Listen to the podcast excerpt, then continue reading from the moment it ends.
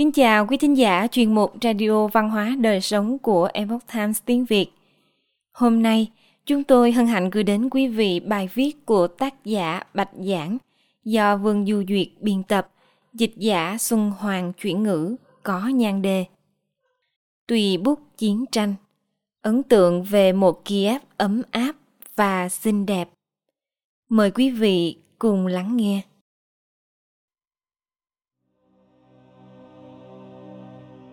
Nhìn vào những bức ảnh cũ của Kiev, cảnh đường phố, giao thông tàu điện ngầm, đồ ăn nhẹ, phong cảnh và con người, tất cả đều được ghi lại một cách sống động.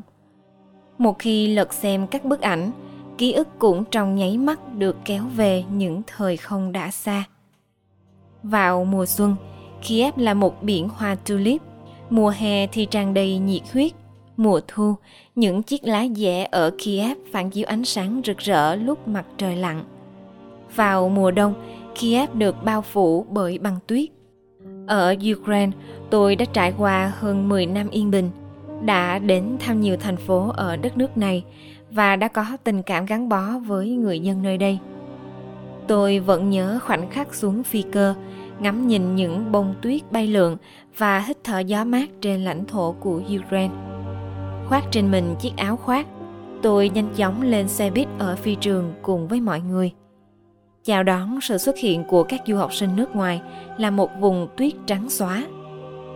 Sau khi đến ký túc xá của trường, tôi mới biết rằng do sự cố rò rỉ của nhà máy điện hạt nhân Chernobyl, cư dân ở Kiev đều ra ngoài thành lấy nước. Trong ký túc xá của trường, du học sinh không bao giờ uống nước lã từ bếp không lâu sau khi đến Kiev, một ngày nọ, tôi mặc một chiếc váy mỏng và đi xuống cầu thang để lấy nước. Tôi nghĩ nơi lấy nước rất gần ký túc xá, cả đi và về chỉ mất vài phút mà thôi. Tuổi trẻ thích phong cách, chỉ cần phong cách, không cần quan tâm đến thời tiết. Kết quả là hôm đó có rất nhiều người xếp hàng đợi. Tôi rùng mình vì lạnh. Một người phụ nữ lớn tuổi nhìn thấy vậy, đã yêu cầu những người trước mặt để tôi lấy nước trước. Mọi người đều đồng ý. Khi tôi đến một cửa hàng ở kiev để mua đồ, nhân viên bán hàng thường nhắc tôi rằng, trứng và sữa là từ ngày nào, hoặc đồ ăn gì đã không còn tươi nữa, và gợi ý tôi mua những thứ khác. Ngày đó, tôi mới đi ra nước ngoài. Tư duy của tôi vẫn còn mắc kẹt trong nền giáo dục. Tất cả đều là vì tiền. Tôi thường lẩm bẩm một câu Người Ukraine thật ngốc, tại sao có tiền mà không biết kiếm? Cuộc sống hàng ngày ở Kiev theo một cách nhẹ nhàng của nó đã đảo ngược ý nghĩ tất cả đều là vì tiền của tôi. Ở trường đại học, các bạn cùng lớp thỉnh thoảng sẽ vì một số thứ mà tranh chấp đến đỏ mặt tía tai. Dường như là không ai nhường ai. Nhưng khi một bên thứ ba đưa ra giải pháp, cuộc tranh luận sẽ dừng lại. Hai bên tranh luận với nhau – sau khi tan học lại giống như không có chút khúc mắc gì, họ vẫn sẽ tụ tập với nhau trong căng tin của trường, chia sẻ với nhau những bữa trưa đơn giản như một quả táo hoặc một vài cái bánh quy. Đôi khi một quả cam cũng có thể được cắt thành 10 lát mỏng. Một lát cam mỏng manh đó cũng khiến người ta cảm thấy thỏa mãn. Sau nhiều năm, với những trải nghiệm sâu sắc, tôi mới có thể hiểu rằng trái tim vui vẻ có thể khiến người ta cảm thấy sung mãn. Hầu hết tất cả những sinh viên này đều là chủ lực của các đài truyền hình, đài phát thanh và báo chí lớn của ukraine. Khi tôi còn chưa tốt nghiệp, họ đã làm việc trên nhiều kênh truyền thông và khẳng định quyền tự do ngôn luận. Quốc gia này từng bị khủng bố bởi chủ nghĩa cộng sản. Vì vậy, trên lập trường chống cộng sản, những người Ukraine mà tôi tiếp xúc hầu như đều mang theo một lập trường nhất quán và trong cuộc chiến hiện tại, tôi quan tâm đến sự an toàn của họ hơn là quyền tự do ngôn luận. Trong cuộc chiến tàn khốc này, liệu họ có được an toàn không? Trong ấn tượng của một số người người phương tây rất coi trọng tiền tài lợi ích. Ngay cả các khoản giữa người thân, bạn bè thì họ cũng phân chia rõ ràng, tỉ mỉ.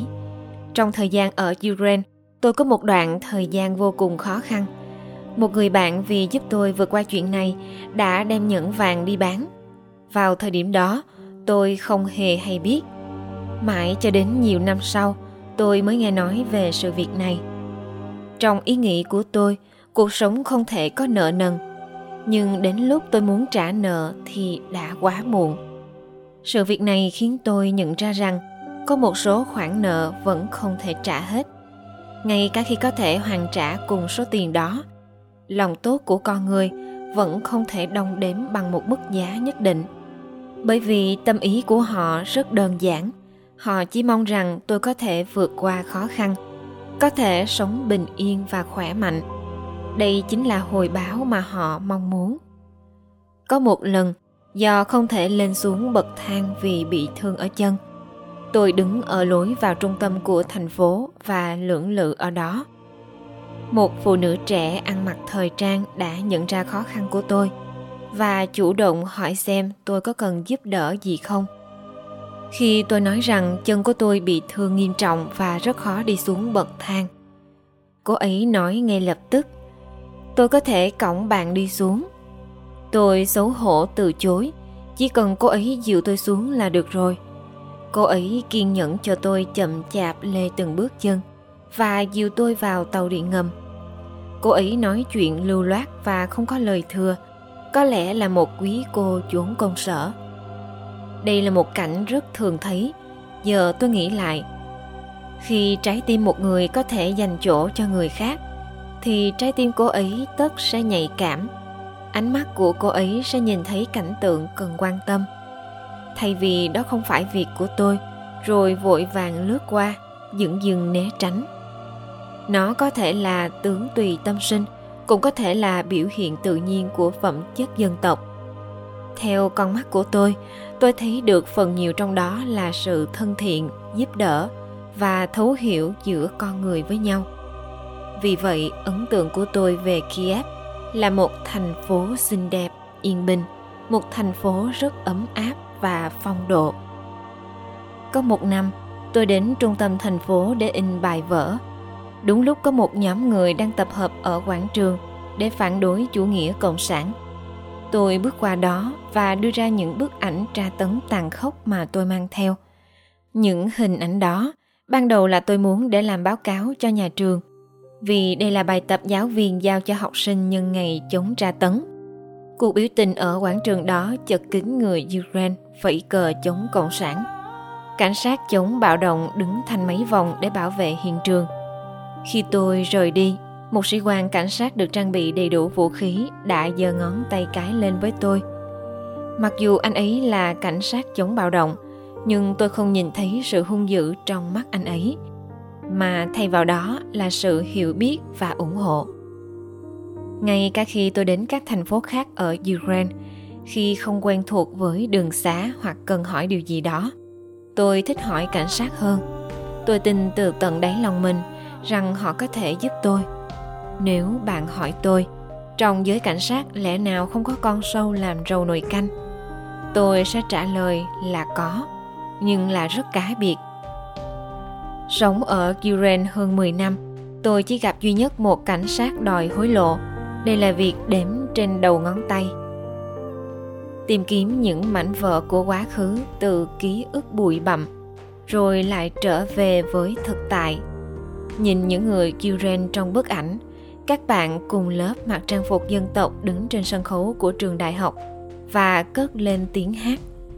Ở trung tâm của Kiev, những người trẻ tuổi nhiệt tình nhảy những điệu múa dân gian vui nhộn. Ở một trường trung học, những đứa trẻ diễn một vở kịch trong thần thoại Hy Lạp cổ đại. Trong số họ, có những người là đối tác, có những người là bạn cùng chí hướng – và có những người là qua đường ngẫu nhiên lọt vào trong tấm ảnh.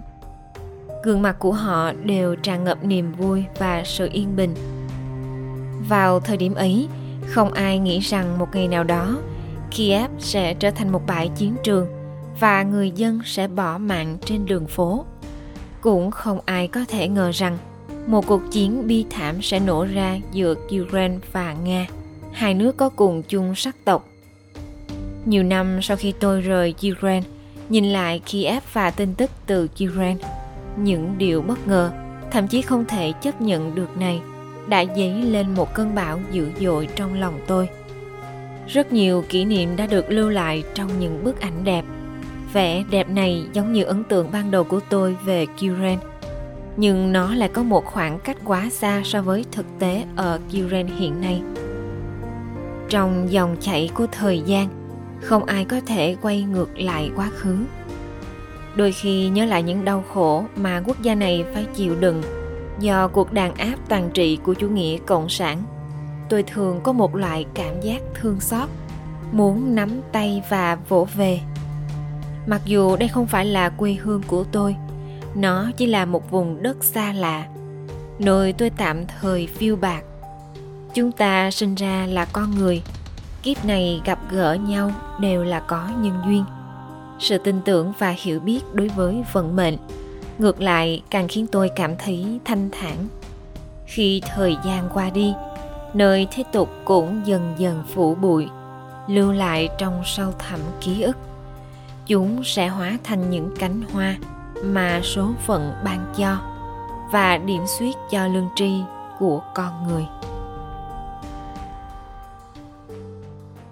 Quý thính giả thân mến, chuyên mục radio văn hóa đời sống của epoch times tiếng việt đến đây là hết để đọc các bài viết khác của chúng tôi, quý vị có thể truy cập vào trang web epochtimesviet com cảm ơn quý vị đã lắng nghe, quan tâm và đăng ký kênh Xin chào tạm biệt và hẹn gặp lại quý vị trong chương trình lần sau.